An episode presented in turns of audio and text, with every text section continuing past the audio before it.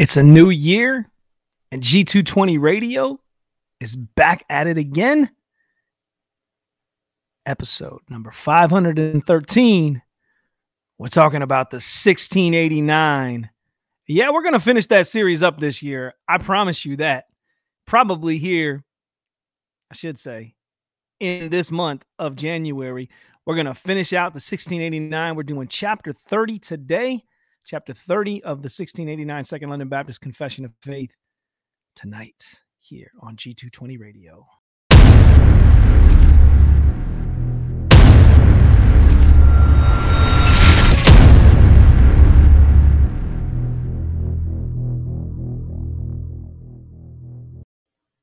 Man, there is so much going on in this new year. I hope you had a wonderful time. I hope you enjoyed your holidays.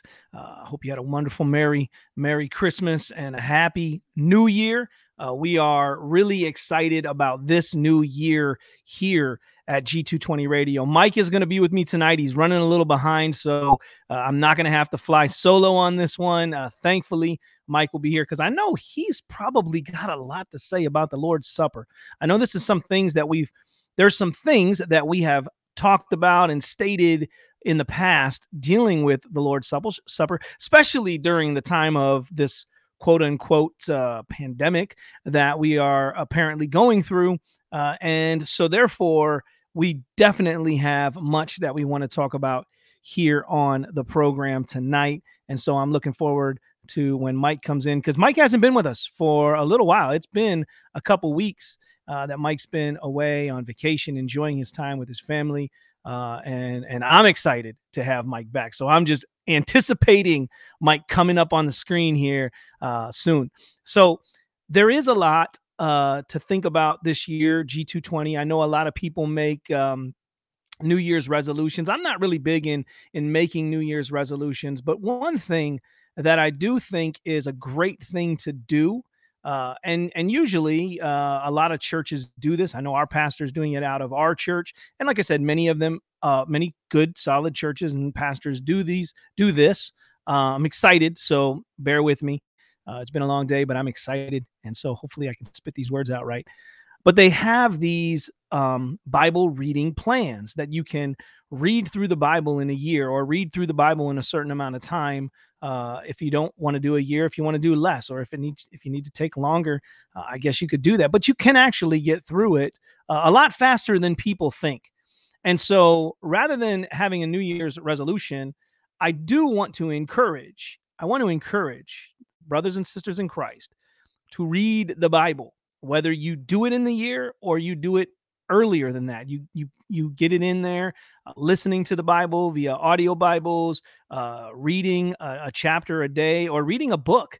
I mean, honestly, you could get through the epistles in a pretty pretty good amount of time. Like you you could you could make it through uh, if you go through Romans all the way through the end of the of the book of of the Bible. I mean, you could really get a lot a lot accomplished in there. And some of these chapters, when you talk about Colossians and you talk about Philippians, Ephesians, Galatians, you could get through those in a in a in a one short setting of reading through. And so you can do it. You can read through the Bible. And so I want to encourage you to do that this year.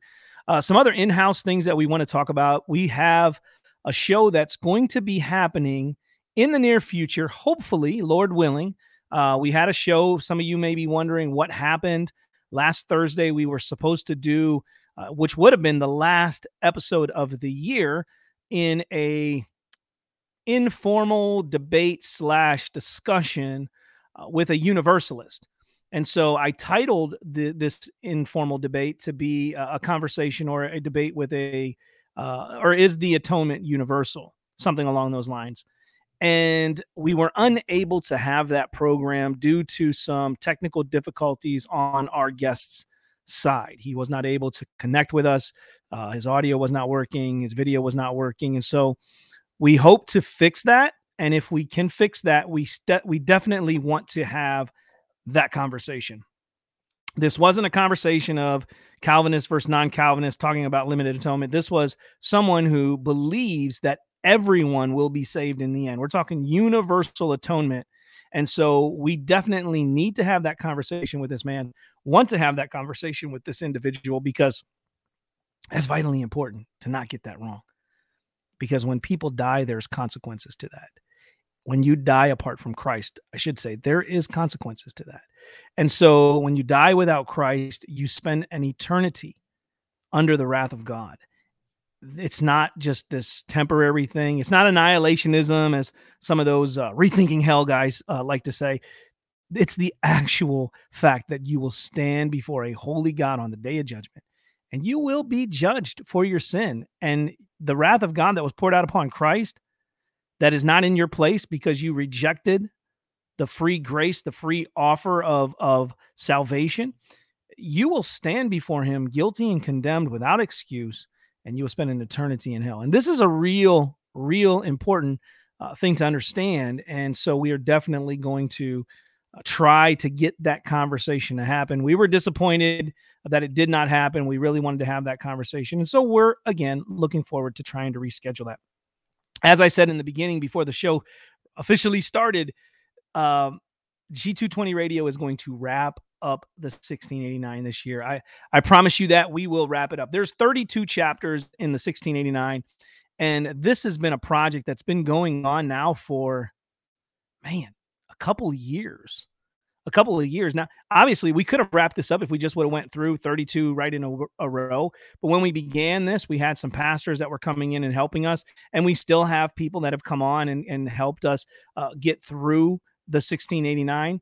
But one of the things was we were trying to spread it out so it wasn't like every week we were taking uh, these guys' time that was coming onto the program. And also, we had other shows that we were trying to throw in there in the mix. And so we were unable to just kind of complete it. And then there were some times where we got on other uh, kicks, uh, so to speak, of, of ideas and things that we needed to talk about or address on the program. And so we did. And, and that's my daughter's uh, uh kitty cat back there. I just noticed it's um changing color. So yeah, anyway, she brought that in the office with me. Uh so like I saying, we're we're gonna finish it though this year. Uh definitely gonna get it done. We're going to cover chapter 30 today, chapter 31 next week, and then chapter 32 the following week. We will end the 1689 Second London Baptist Confession of Faith. And I am really looking forward to wrapping up this series. Uh, we hold to the 1689 here at G220 Radio. Uh, it's a great confession. I know our Presbyterian brothers think we just copied the Westminster, uh, but we corrected it. so you can say we copied it, but we just corrected it and uh, made it more reformed. So anyway, uh, we are definitely. I love you, my Presbyterian brothers and sisters. We love the Westminster Confession. I think that when you have these confessions, like we've stated on on many other episodes of G220 Radio dealing with the confessions or creeds and and church history, uh, how important it is to have these. Uh, so in today's age, there are so many churches that have such a vague, vague uh, statement of faith. It's it's ambiguous. It, it's it's it's very general to where you look at and you say yeah i can agree with that. Those are biblical things that i can say i agree with but what is their view of this or that or something else? And you really don't know unless you get in there and you you go and visit a few times and maybe ask questions of the pastor of what they teach. And then sometimes you find out that general statement was a reason why it was general and vague because they're not holding to biblical truth. And I think what we see with these confessions, right? The 1689, the Westminster, the Savoy, the Philadelphia, these confessions are there as a means, a statement of faith, very detailed statement of faith. 1689 has 32 chapters, a very detailed statement of faith to keep you and guard you from going outside the bounds of, of the Bible, which is the final authority. So there are 1689 churches that to be a member of the church. You can maybe have some disagreements in certain areas of the 1689, but to be a teacher within those churches, you can't. You have to agree fully with the 1689. And I'm I'm guarantee it's the same in, in, with the Presbyterians with the Westminster or those who hold to the Westminster Confession of Faith. If you don't agree to aspects of it, you can't really be an elder or a teacher of that within those types of churches. And that's understandable because you want your people to not be confused in the doctrine. You want them to learn and understand while rightly knowing that the the scriptures are always the final authority. They're always the top. It's never the confession goes over uh, the scripture. No, what the confession is doing, like when we started with chapter one, dealing with the, of the holy scriptures, what we were doing there is laying out the foundation. And that's what the writers were doing when they were writing out the 1689. Let's let's lay out the foundation that we believe these truths from or about our faith from the scriptures. How else are we going to know it? I mean, you have people like Marcus Rogers out there and so many others who have these ideas, these uh, prophecies, these getting uh, things just spoken to them by God. How do you test those things? So the 1689 starts it out with of the Holy Scriptures.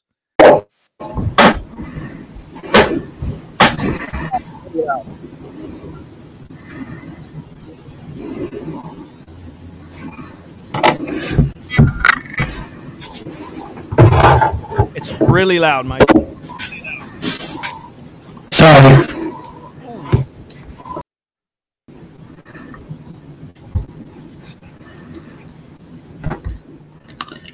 How's that? Oh, that's not good. How's that? It doesn't sound good.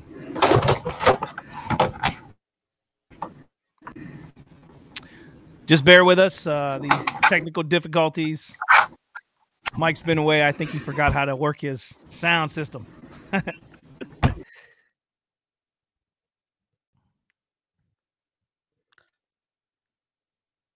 How's that? That is better. Man, whatever it was, it was coming through. It was killing my ears like it was loud. So, yeah, it looks like it was coming through my webcam. Ah, there we go. All right, so let's get this back on track. Mike, brother, I am so so glad to see you. So glad to have you back uh, on the program. Hope you enjoyed your time away. Uh, I was just basically stating how the 1689 starts out with the, the scriptures because the scriptures informs everything else that we believe. We can't, we can't, where it's not like we're getting these new revelations from God that He's speaking to us and now telling us something new about God. If it doesn't, if you can't find it in the Word of God, if it isn't able to be backed up from the Word of God, then it's not of God, right? Because he's not going to contradict himself. He's not going to give new revelation that is going to go against his word. And that's why these confessions keep us guarded. Again, they're not above scripture, but they keep us guarded from going outside the bounds of what scripture teaches. So, Mike, I know you've been away for two weeks. We're getting into the, the Lord's Supper. I've already mentioned that I know you probably got some things to say. We've already we've talked about this a little bit when we during the time of the pandemic of you know these churches yep. online just doing uh, communion, people taking it. And matter of fact, I don't know if you saw this, but I just seen this on on uh, Twitter the other day.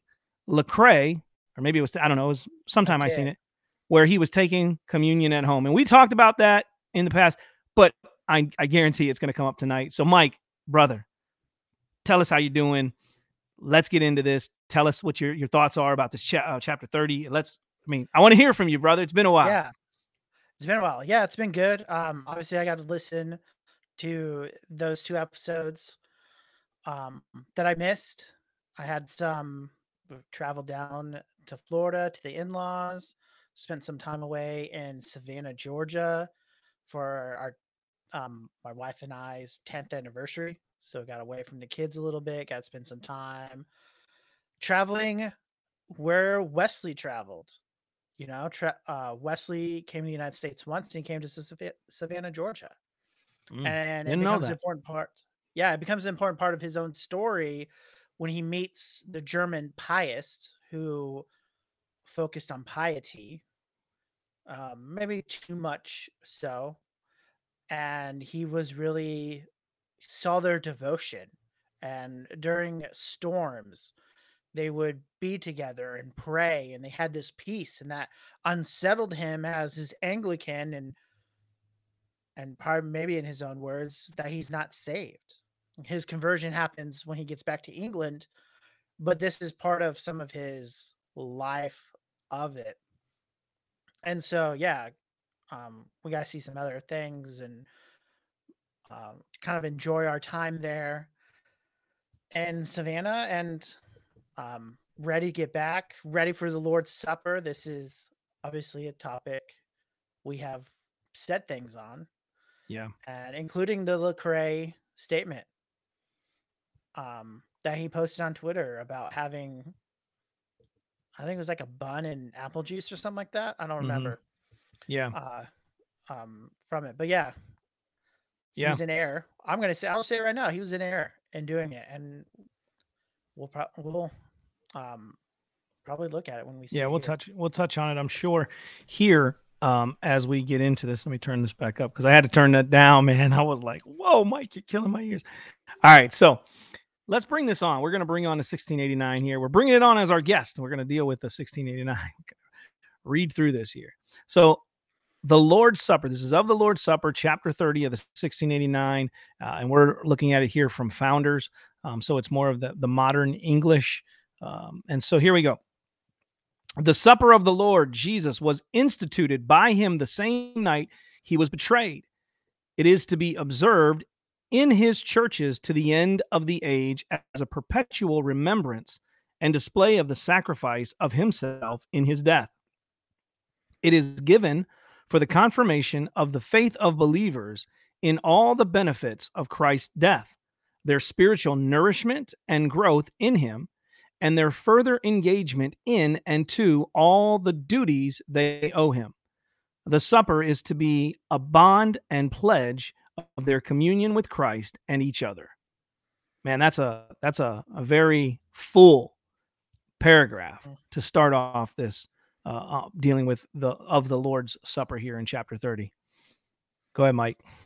Yeah, I mean, we see it right away, and I think it's important to emphasize that the Lord's Supper was instituted by the Lord Jesus.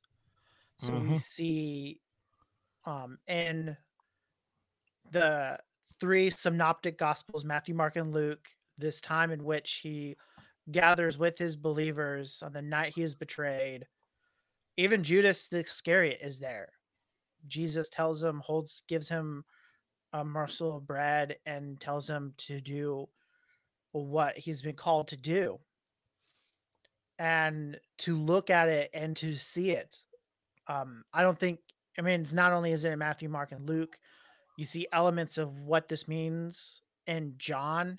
A lot of people think John doesn't cover this um, in the detail because you have Matthew, Mark, and Luke by the time John writes his gospel, but he writes other things like I am. He talks about how he is the bread of life, how Mm. he is um, kind of dealing and talking about these issues kind of through the I am statements. And so John doesn't rehearse this environment. In fact, he talks about the foot washing, in which a lot of people try to make an ordinance in of themselves. Um, but we see here that the Lord's Supper is instituted by Christ, and so we're called to do it. It's to Yeah. be observed in the churches to the end of the age. Again, this comes with Jesus's own words that that they should come together and that he won't eat of the vine again until he returns. Mhm. And having this idea of that they're to continue to practice this. Again, um, we see the references in Corinthians. Paul talks about it in that way that when they come together, they are to meet together. Um, I don't wanna pull that up. I don't- Supper. I didn't mean to click on it. I was just trying to get on it here because I you never know what's going to come up on the screen when they you clicking on some site. So And let's see here. So yeah, and they're I mean you can see it in the first Corinthians 11 that they're taking this from reference um that delivered to you when he was betrayed, he took the bread, gave thanks. And so we see this kind of now why as Baptists we hold to and Protestants in general hold to there's two sacraments or ordinances. Baptism which we covered last time in chapter 29 And now we're talking about the Lord's Supper as the two in which God has given to us to worship, to come together as a church, which he's already we've already kind of talked about um, even a few chapters later to come and uh, observe these ordinances as he's dictated us to worship. So we see even here kind of the regulatory principle played out in how we are to observe these ideas. Yeah, absolutely. And and speaking of the elements, right? Now, I I I believe and I believe rightly. I'm not saying I believe rightly. I believe that it is practiced rightly by the churches that hold to do this as often as you come together. Now, the the elements of which that they are partaking is to be wine and bread. Now, I understand that there are those churches that do grape juice in replace of the wine, and I I believe that to be acceptable, you know, as as a means to do this. And sometimes I know there's little, um, depending on the kind of bread, maybe little cracker wafer, like a, um, uh, yeah, a little wafer that some churches will do to to do that to break bread. But the most important thing is it's taking place within the body, right? And now the the the the amount of regularity of how often you do it, I think the scriptures tell us as often as you come together. Now there are some churches that will break bread every week, and uh, I think that's probably the most biblical way I would think because every time you're coming together but I understand the reason why some churches may do it once a month, um, because of the fact that they I've, I've heard from from some pastors that they believe that it um they don't want people to just do it flippantly. Uh, they want mm-hmm. them to understand the importance of it. But I think you can still do that week by week and express that to people as long as they're being taught. This is the importance of doctrine, right? Of teaching, you know. Um, and so there's a lot of ways that this is to I shouldn't say there's a lot of ways. There's there's a few different things within the elements being whether it's bread, uh, some type of of of wafer and uh, a and either wine or grape juice. But it's not just a can of Pepsi or taking it at home with apple juice or some Kool-Aid or you know taking it with cookies or, or it's there's there's a purpose behind it. It's to represent the body and blood of Christ and to be done under the authority of the local church. I know that that makes some people mad because some people think you can do it in any context. Like we talked about once before where during the pandemic and so people were taking it at home amongst themselves or Lecrae who just took it at home amongst himself. And some people may, may think that that's okay to do that. I don't believe so. And I don't think the 1689 leaves room for that. Mm-hmm. And you see it like, and they, they explain it, and obviously they'll go into detail, but you even see it here early on in the first paragraph. So it's it is given for the confirmation of the faith of believers in all benefits of Christ's death. So we remember Christ's death on the cross for their spiritual nourishment and their growth in him. So there's this continuing of idea. Calvin would talk. We use the terms means of grace. Yeah. Um, this is a means of grace that God has given to us that we take this time to think about what Christ has done. And to and in one sense in continuation with this is that it's the physical display of the gospel that Christ laid down his life for us. And we do this and and then so when we take the bread and the wine as it's given to us in scripture our faith is strengthened but the kind of where you see it in the kind of the last sentence the suppers to be the bound and the pledge of their communion with christ and each other mm.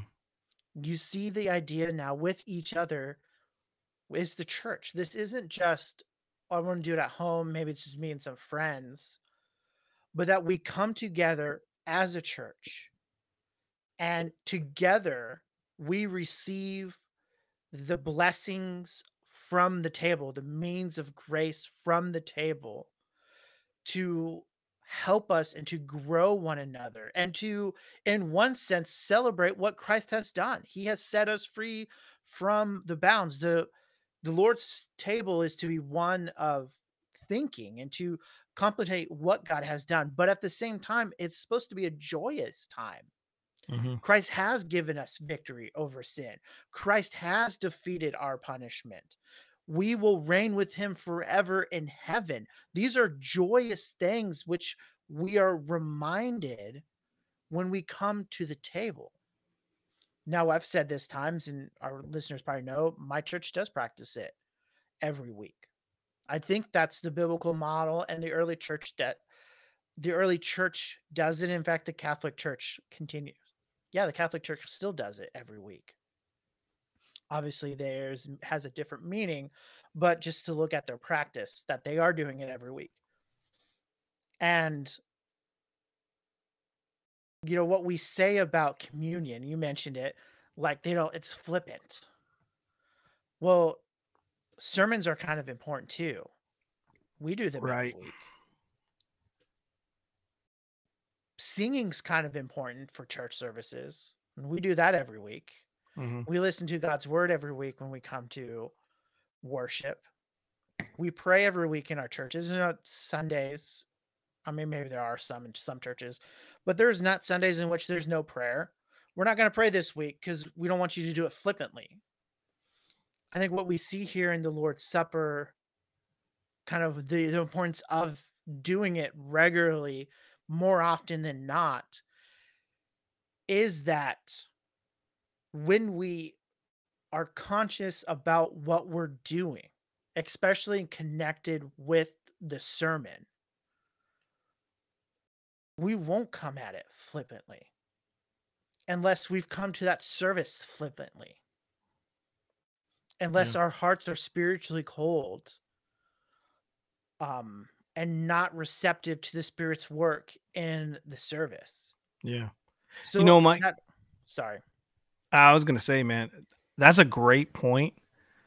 One, I, I really wasn't even thinking along those lines. I just when people say that to me, I'm just like, yeah, no. I mean, it's it's the Lord's table, and ultimately, if the person's heart isn't right, like you're saying, then they're not going to come to it with the correct, you know, uh, motive or intent behind it anyway.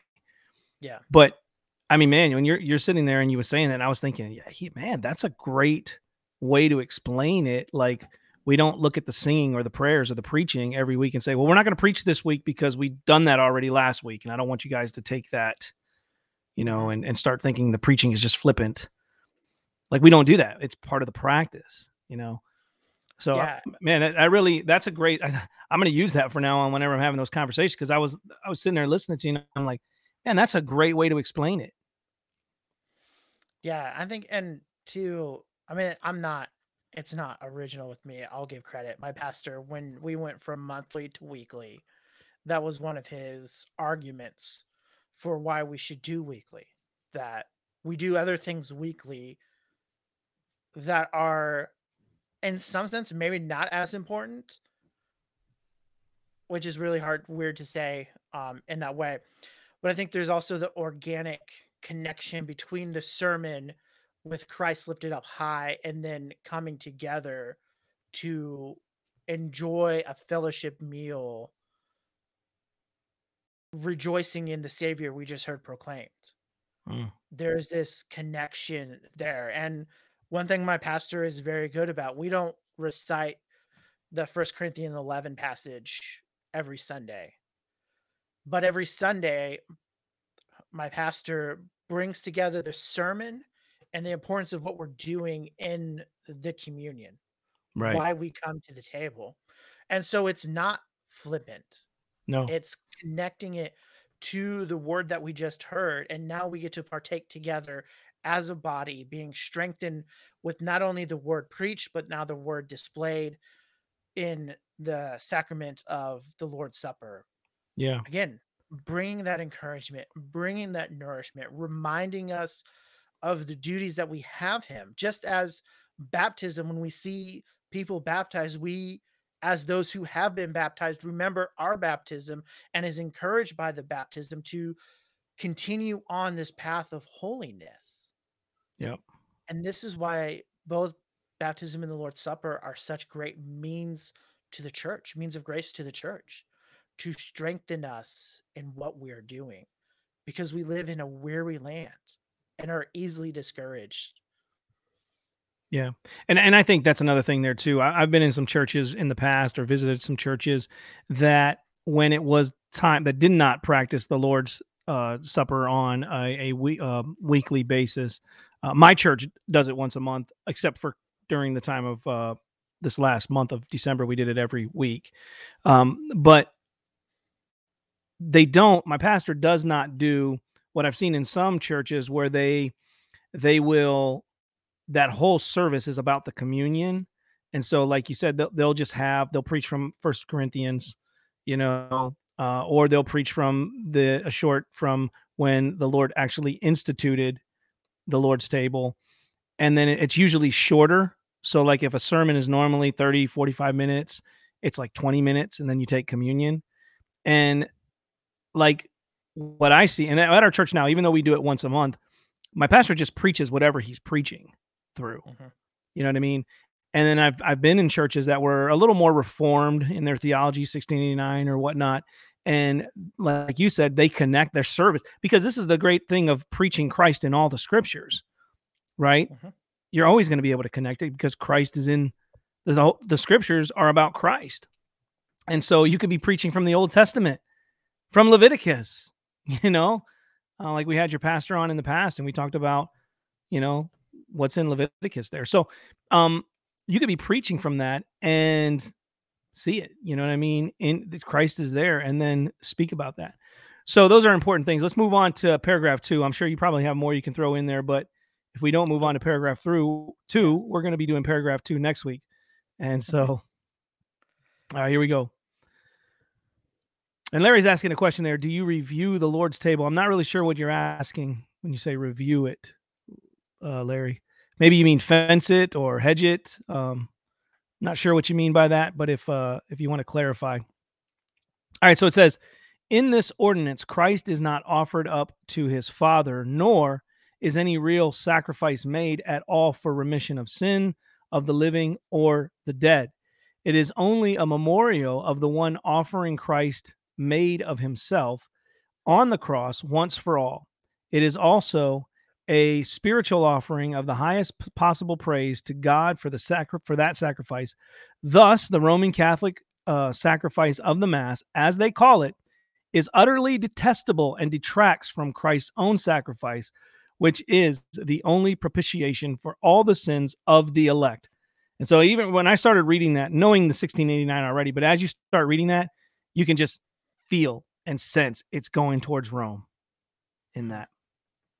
And Larry's yeah. asking, is it the same thing? Just real quick. I think he I think he's referring I'm I'm confused with the review, but um like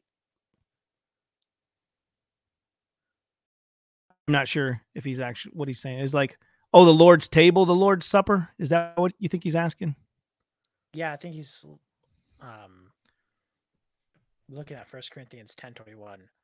Um, I don't know off the top of my head. I'll have to. I'll look it up here.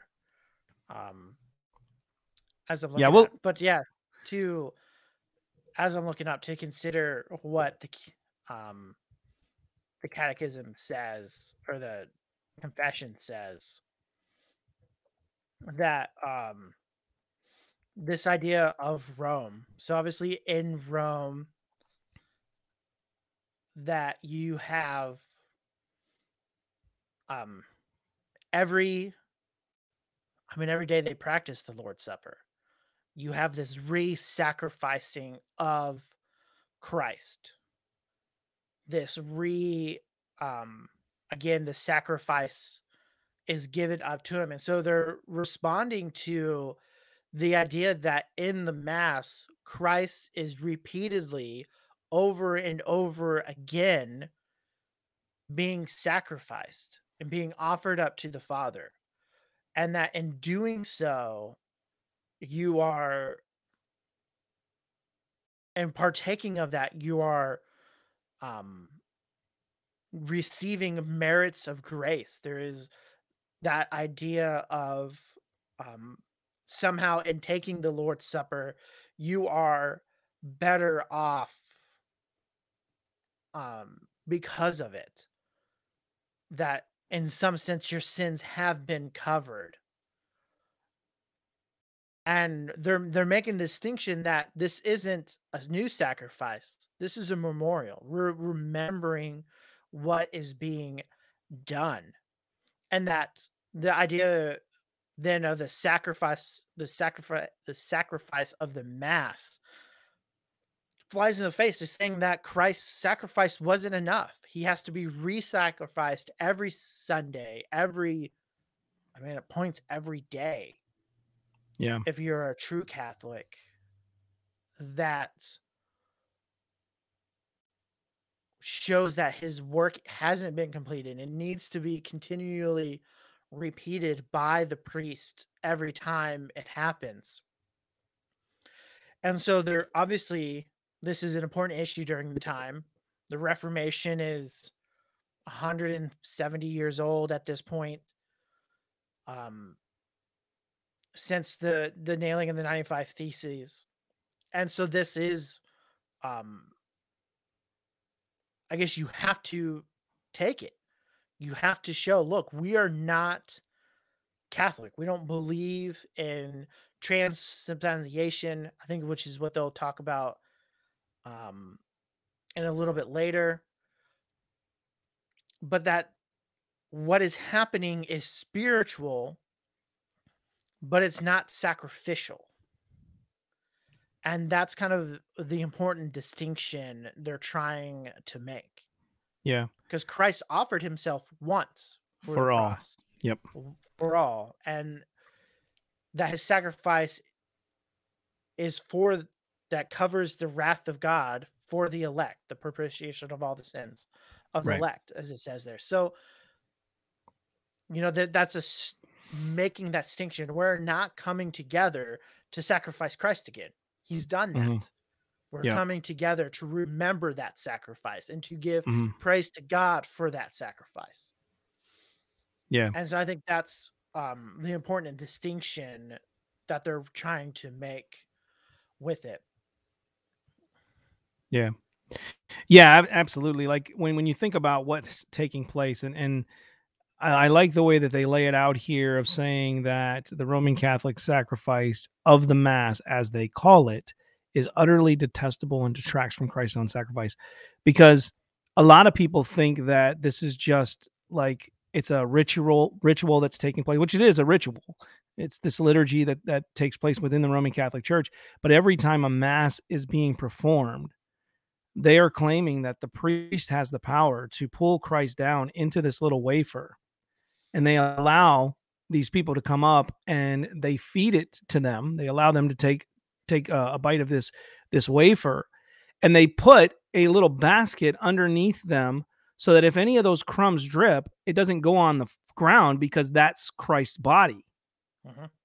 And then when it comes to the wine, they don't even allow them to drink it because they don't want anything to get spilled because that's Christ's blood. It's just the priest drinking that. So they don't even get to experience the Lord's Supper. They don't get to because they only get to take a wafer and it's done in a way that actually is detestable, as it says here, and it detracts from Christ's sacrifice of that remembrance. And yes, it is a spiritual thing. We do believe that Christ is present, but not in the wafer, not in the the wine. And so um, I think what Larry's saying, he says uh, review has gone over. I just joined in here. Uh, let me just throw that up there. He says I missed the first half, but dealing with uh, First Corinthians ten twenty one, it says um, I had it here. Let me. You cannot drink the cup of the Lord and the cup of demons. You cannot partake of the table of the Lord and the table of demons. Um, so I do believe that everybody, when they come to the table, before you even come to church, you should have already been examining your heart and preparing yourself for the worship of God coming together.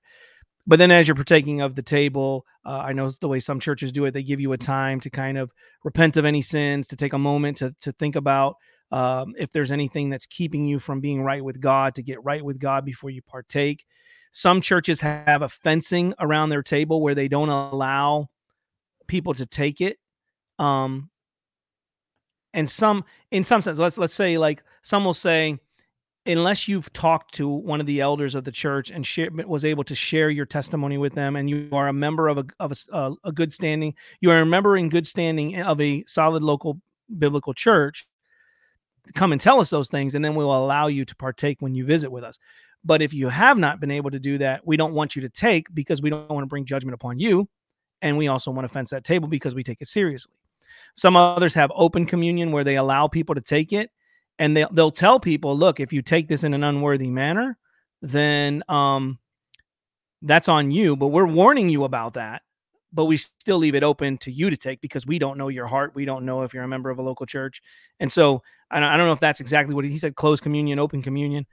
I don't, I'm, So- not, I'm not sure if that's what he was referring to. I think what he's referring to is so it says the Lord's table there, and it's talking in context about eating food sacrificed to idols.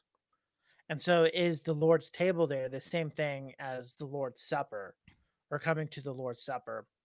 Um, the NIV just was what I pulled out real quick. Has the heading idol feast in the Lord's Supper, so there may be some understanding of if you're practicing sacrificing or in part of partaking of sacrificing with idols, you can't also um, come to the Lord's table and practice the Lord's Supper. Mhm. Um, you would be having communion with both the demons and Jesus, and he's kind of arguing against that. And then he'll later argue about knowing which meat and whatever's a little bit later. So, kind of in response, I think um, without going much deeper than what I have, it seems that the Lord's table here is in reference to also the Lord's Supper and coming to the supper. Um, and so I think that's kind of how it is without much more depth. Um, Yeah. I don't know if I can give a better answer. Yeah. All right, so let's let's get into this here. Otherwise, I mean, I, I made a promise in the beginning of this show that we were going to get through the 1689 this month, so we got to do this. All right, so um, here we go. Uh, paragraph three. In this ordinance, the Lord Jesus has appointed his ministers to pray and to bless the elements of the bread and wine, and in this way to set them apart from a communion or from from a common to a holy use. They are to take and break the bread take the cup and give both the commun- the communicants while also participating themselves. So, yeah, this is kind of straightforward. Again, this is kind of countering what you were mentioning about Catholic communion and how it's practiced. At this time, I don't even think the um parishioners, as they would call them, were able to take the bread and the wine. I think that is a later development in Catholic um ecclesiology.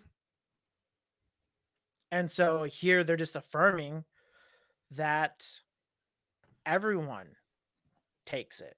Everyone gets bread. Everyone gets the cup. And and it's also not just like the pastor lording it over and thinking he's exempt. He also partakes of this, showing in one sense that he's on an equal plane with the rest of the people. Yeah.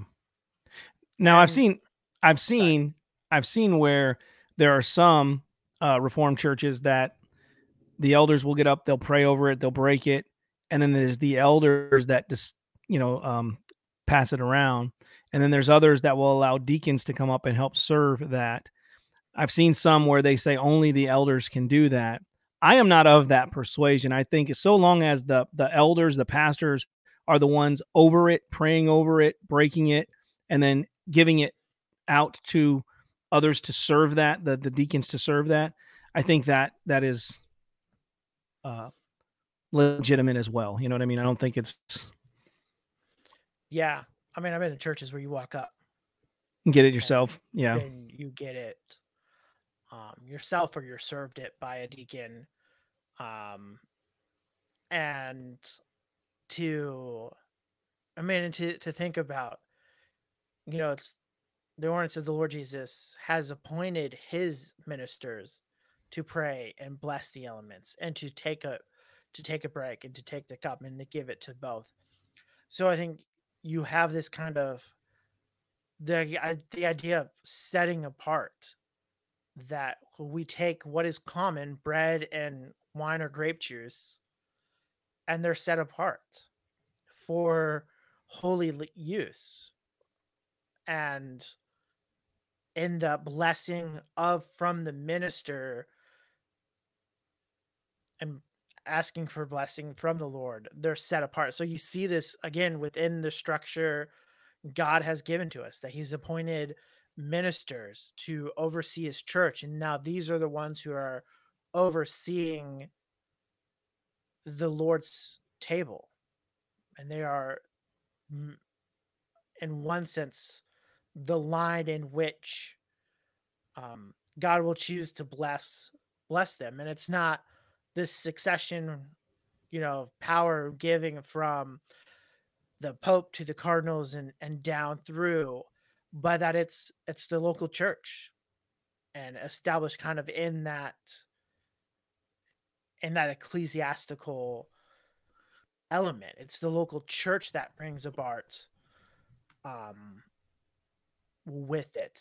And you know, to kind of think about Lecrae's comment, did he is he a minister of the Lord? Did he bless it before as a minister? I mean, I I don't know. I've never heard him be a minister. Never had people refer him in that way. And if that's the case, but I you see here this um again, God has given the church a structure to operate in. And the confession is honoring that structure that God has given. Yeah. Now, Larry asked a question about it. Should it be taken individually or corporately? So, like as it's being passed out, should you just go ahead and take it or wait corporately? Um, I think that, or take it all together. And I think when you're doing that corporately as a church is probably the way most churches would practice that today, although there may be some that are different. I don't know about in church history how they did that as the bread was being passed around, if they broke it and they waited until everybody had one or not. You know, I, am not I'm not 100% sure on that myself, how they may have done that.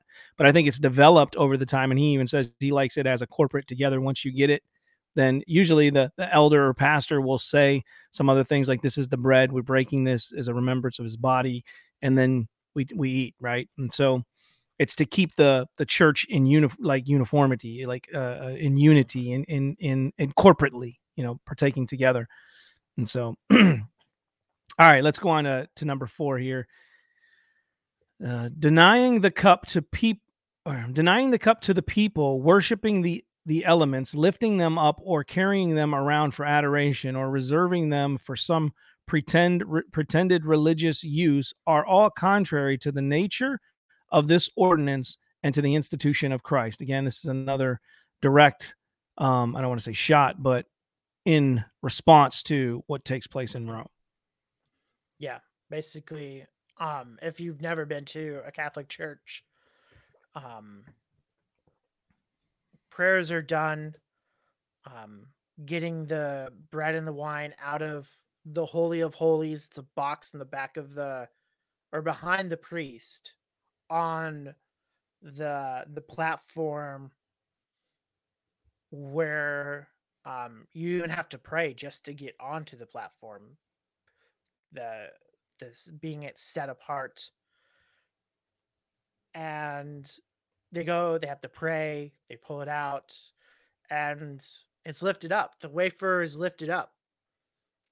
And it's set aside. And you see this kind of worship and adorning of it, reserving it. It's put aside, it's it's hidden um for it. And so again, they're just they're recognizing the how the Catholic Church kind of structures the Lord's Supper.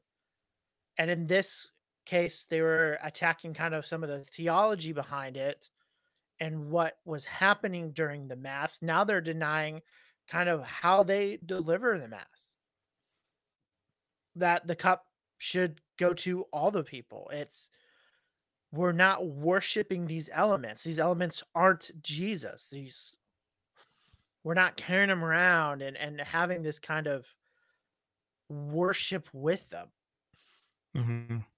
And so the counter would be that we take the elements and we see them as they are.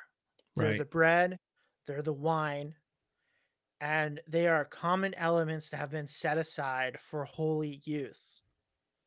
And they're not representing Jesus. They're not holding any other kind of factor in which adorns them with some sort of ability or even bringing them to the point in which we can and seemingly worship them. Yeah. All right. So let's go here to number paragraph five. The outward elements in this ordinance, properly set apart for the use ordained by Christ, have such a relationship to Christ crucified that they are sometimes called, truly though figuratively, by the names of the things they represent that is, the body and the blood of Christ. However, in substance and nature, they still remain truly and only bread and wine as they were before. And again, this is still continuing to uh, be a response to the idea uh, that is taught through the Roman Catholic Church of the transubstantiation, that it becomes like really becomes the blood and really becomes the body of it, of, of Christ. Yeah, I mean, we could go ahead and do six two because that directly. Yeah. All right, let me Um, read that. Uh, the doctrine, commonly called transubstantiation, teaches that the substance of bread and wine is changed into the substance of Christ's body and blood by the consecration of the of a priest or some other or some other way. This doctrine is hostile not only to Scripture but also to the to common sense and reason. It destroys the nature of the ordinance and has been and is the cause of many kinds of superstitious and of Go ahead, So, yeah, so we can see in those two paragraphs that um the bread is the bread, the wine is the wine. It doesn't change. And kind of to understand this, we're gonna have to go Greek philosophical. That I think it's Aristotle. I think Plato also um, touched on this, but that things have are basically kind of inci- are essential to what they are, and then accidental to what they are. And so, kind of one kind of easy way to explain it, to of think about it, is as humans, what makes humans humans? Well, they have a body and a soul, and it's it's a reasonable soul. They can think for themselves. So that's what essentially a human is. But sin is not what makes a human. Now, I'm not denying original sin. But sin, just because a person has sin, doesn't mean that sin is essential for someone to be a person. Now, if that was the case, Jesus um, couldn't be a person. He couldn't be a sinless person. He would have to be a sinful person. So, what makes us human, kind of as essential, and what's called essential, and then as an accident, as accidental is the language they use, sin is added to our nature. But sin is not necess- is not necessary for to be in our nature. Obviously, Genesis one shows that. So what they're saying here, to use kind of this hymn, is that the substance of the bread and the wine change to the literal body and blood of Jesus, while the form doesn't change. So it Mhm. still looks like bread, it still looks like wine, but the the substance has changed. That's Mhm. um, kind of the idea, the understanding of what it is. So Roman Catholicism see- was the first to to to identify trans substance. Sorry, it was yeah, bad. they created. I mean, it Yeah. developed over time. yeah. Um, but I mean, this is how Aquinas is talking about, it, and this becomes important that even Aquinas has to cover what would happen if a mouse got a wafer that has Mhm. been consecrated by a priest, because now the mouse, which is common, has something that is holy. He's eating the blood, the body of Christ. Yeah. Like this is a big deal in ca- Catholic theology. That's why Mhm. they catch the crumbs because you don't want a mouse eating the body of Christ, Right. and it's absurd, and it But I should wonder- be absurd. I mean, this But- is I don't know what they do. Maybe you do. Maybe somebody else does that's watching. What do they do with that afterwards? That's what I want to know. I've I've only been to a wine. Catholic church when I was a quit. What's that? They put it in the wine, so the priest will take it and he'll And rub his it. hand on the crumbs and drop it in the wine, and then he'll drink it with the wine. Mm, So just to ensure that none of the crumbs are um, wasted. Yeah. Yeah, I didn't And know that. so- So I'm learning some new things here tonight. Yeah. And so what five and six are really are trying to say is like, we don't believe the bread and wine change. It's it's bread and it's wine. And that's what they have. Now their embodiment of sig of um figurative symbols. Jesus says, This is my body, which has been broken to you. And so when we see the bread and we break the bread, this now becomes the symbol that represent what Christ has done. When we take the blo- the wine and we read about how Christ shed his blood, which is the new wine of the covenant, we remember that this wine represents the new covenant. And that's kind of why they use the words in um, chapter 5 of um although in terms used figuratively like we understand jesus isn't really talking that this that we're eating his blood or drinking his blood or eating his bread which for a little church history fact the romans thought christians were cannibals Yeah. because of the language being used. There is Right. theories that that they would break a baby inside bread and eat the baby and drink its blood. Like these are legitimate complaints against the Christians in Roman times because they weren't allowed to be part of the feast, the agape feast, the love feast, and which also led to other ideas of what happens in these feasts um, that are clearly contrary to scripture because they Right. didn't know. Right. And again, that language is confusing. But when we understand it, when we when we I guess it's not really confusing. You kind of know he's talking figuratively, Right. especially if you know the Old Testament and how they're not supposed to eat other humans Blood. Yep. Yep. And you know and drink their blood that that these are symbols that these are important elements to to be part of Yeah.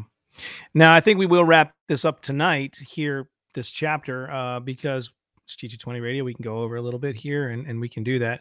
Um, so let's go to number seven here, paragraph seven.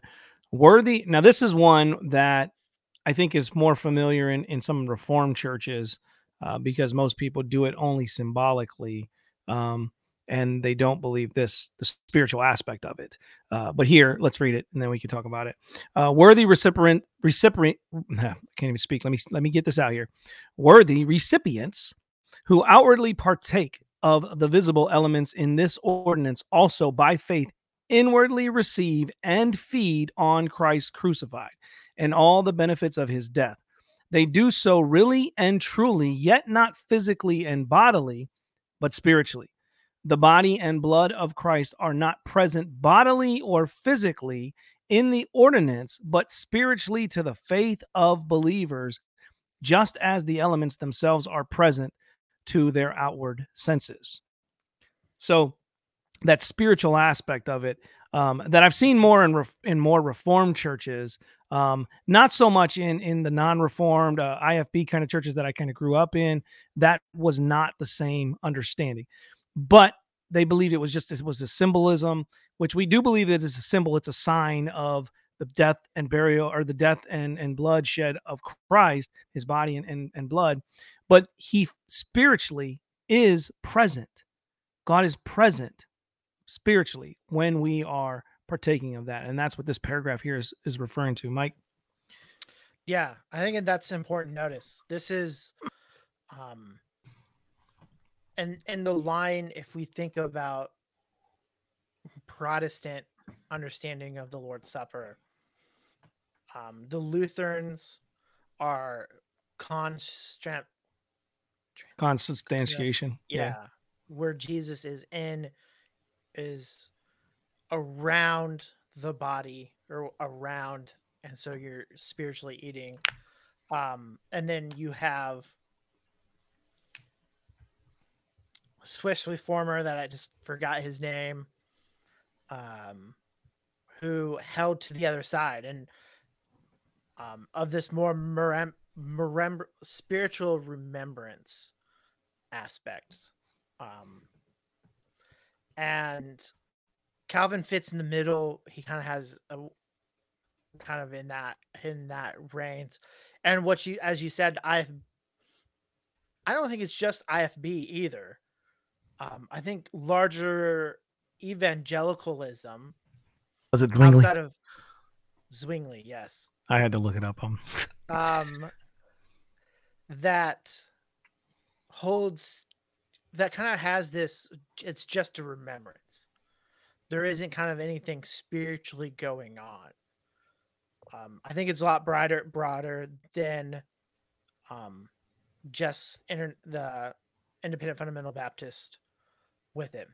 But I think with Zwingli and Calvin and kind of the line that I have, and this is what I think is reflected here in the 1689, that there is something spiritually happening when we partake of communion.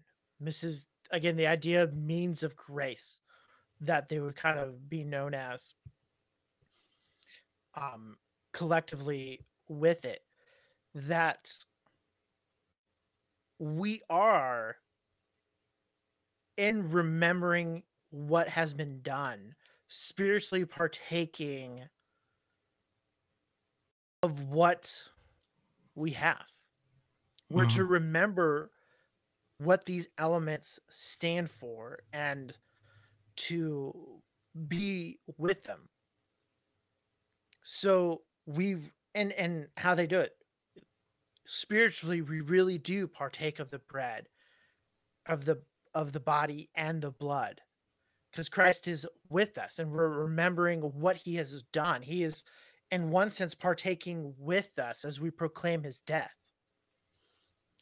Um, but he's not with us bodily. He's not with us physically, but he's with us spiritually. He's there with us. And I think we lose that. I think just overall, I think this plays out a lot of our ecclesiology in um, modern day evangel uh, modern day um, evangelicalism that we don't see the spiritual nature of the songs we sing, the preaching we hear, the ordinances that we do. They're just things we do. I think this 1689 here reminds us that we do do something spiritually here. There is something happening when we come together to the table to worship what the Son has done and to remember what it meant for us to have salvation. Yeah. And to be with it. And that's what Zwingli pushed on. I mean, Luther, Luther and Zwingli could have gained an alliance. Um, and but this is the issue they broke over. Luther did not want to get rid of his view. Zwingli wasn't going to get rid of his view. And it separated the Reformation from Lutheran to the reformed view and it even cost Zwingli his life because mm-hmm. Luther wouldn't help him in a battle, wouldn't send people to partake of him because he thought he was wrong. Um, not the maybe smartest decision Luther made, but it was one that he made.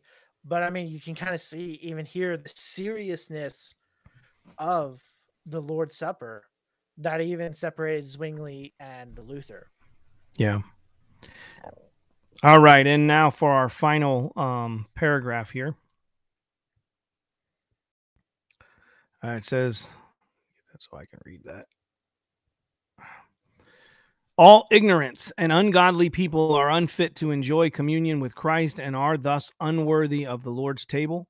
As long as they remain in this condition, they cannot partake of these holy mysteries or be admitted to the Lord's table without committing a great sin against Christ.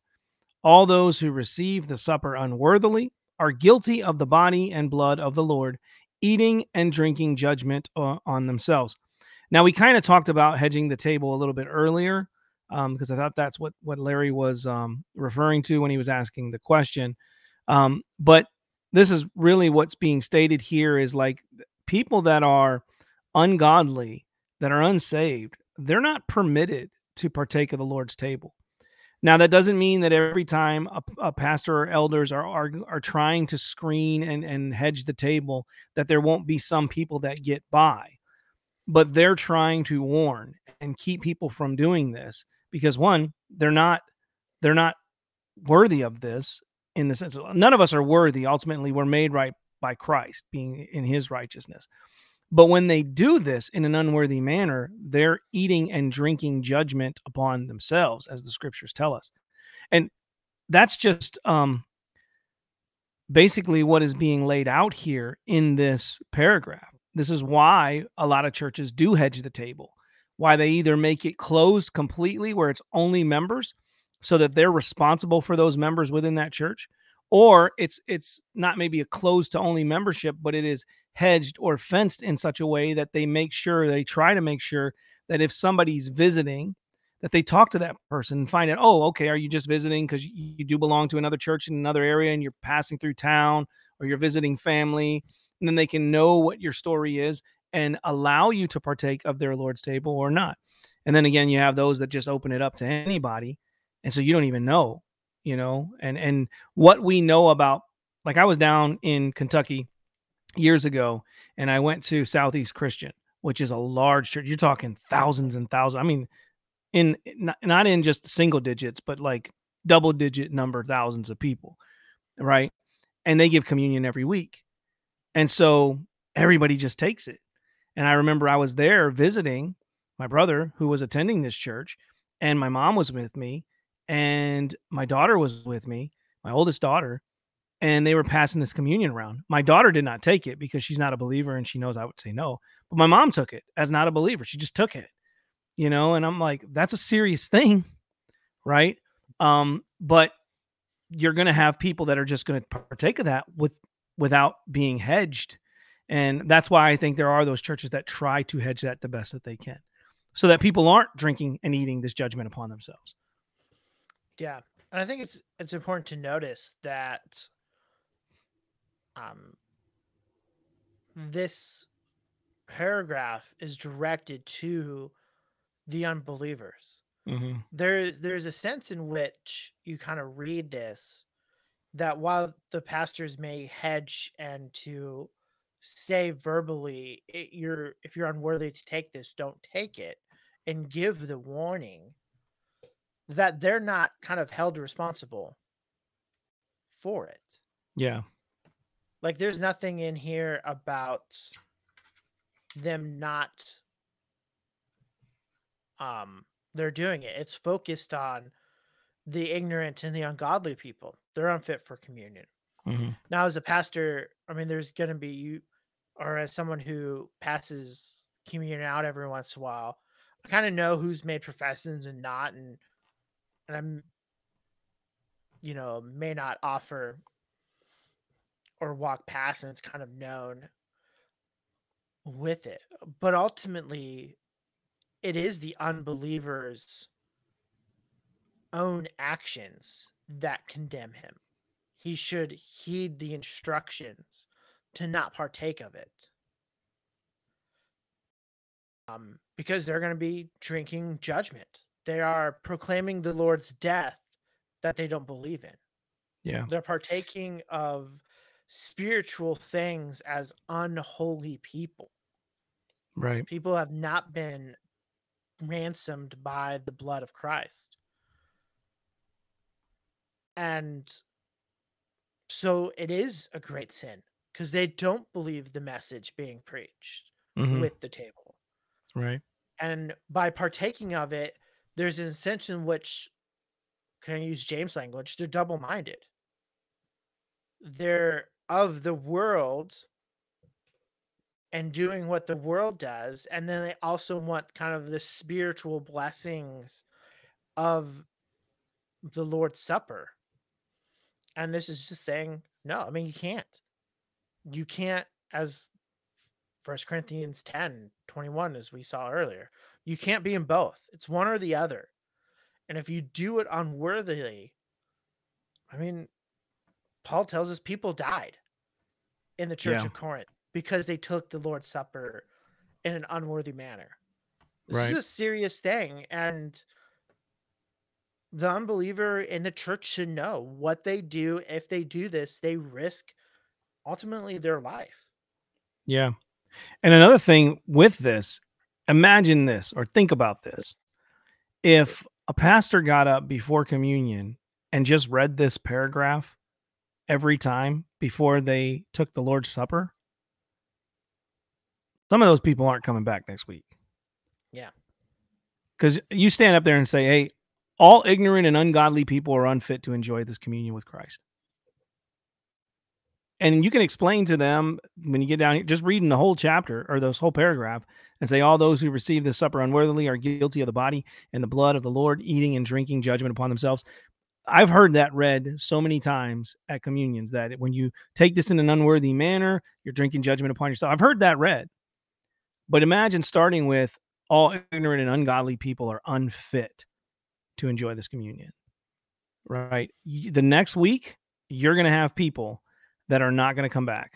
You're going to have people that are saying, "How dare that pastor or that that elder that's residing over that communion say that to me?" But that's the reality of where you are if you're an unbeliever. If you are an unbeliever, that's the state in which you are in before God. This is why we're talking about the blood and the body of Christ that was shed. His blood shed on the cross. His body was broken and and torn apart and nailed to a cross. And he died to save sinners. And so you're in this state, you are ungodly and in in rebellion against God and you're an enemy of God and the only way that that can be made right and when you see these genuine believers partaking of that, the body and blood of Christ that was broken and the blood shed for these believers, those who believe in him. If you turn to Christ, then you can partake of that. Your your sins are forgiven. You are no longer an enemy, but you're at peace with God. You're you're you're reconciled to God and you're no longer seen in the eyes of God as ignorant and ungodly, but a child of God. Yeah. And what's important says Larry's comment is I think Catholics have made this comment that people don't know even don't know any better. I'm not I'm not sure I agree with that. At least in the Catholic churches I've been to, um they're pretty they're pretty strict about only Catholics taking of the Lord's Supper.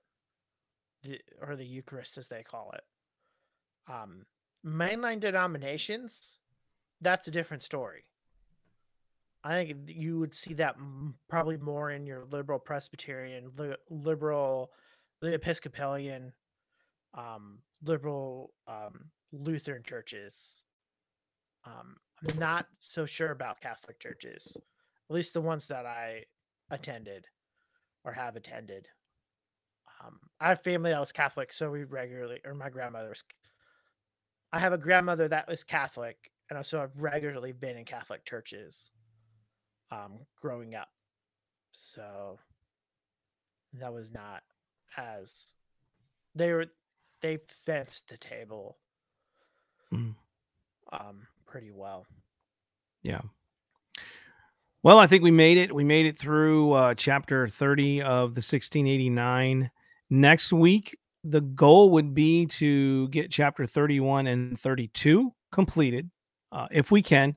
If not, then we'll just move out another week. But I think we can. I think there's about three paragraphs in 31, three or four, and I think there's three and then three in 32 or maybe four, something like that. So it's three or four. So it's it's not a lot, but it, it does take time, obviously. And I think we could probably squeeze them both in next week. I mean, we did eight paragraphs here. I think we could do that. Uh, we'll try to do that and then get that uh, completed and wrapped up. I mean, what a joy that will be to have the 1689 completed and wrapped up. Um, and like I said uh, in the beginning of the show, we've got a lot that's coming up.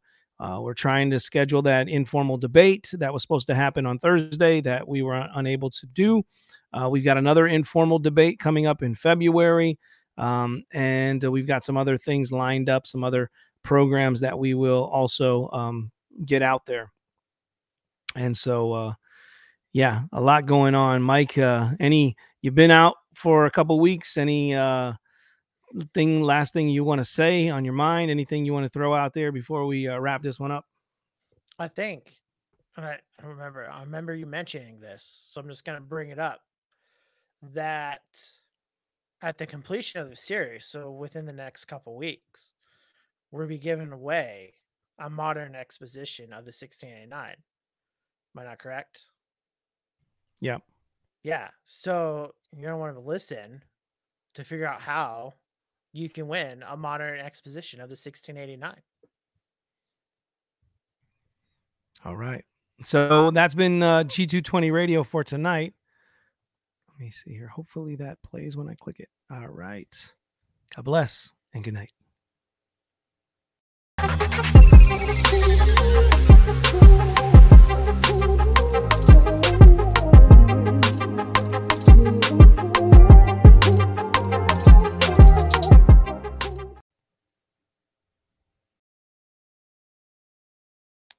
All right. Okay. Let's See me if that remove this.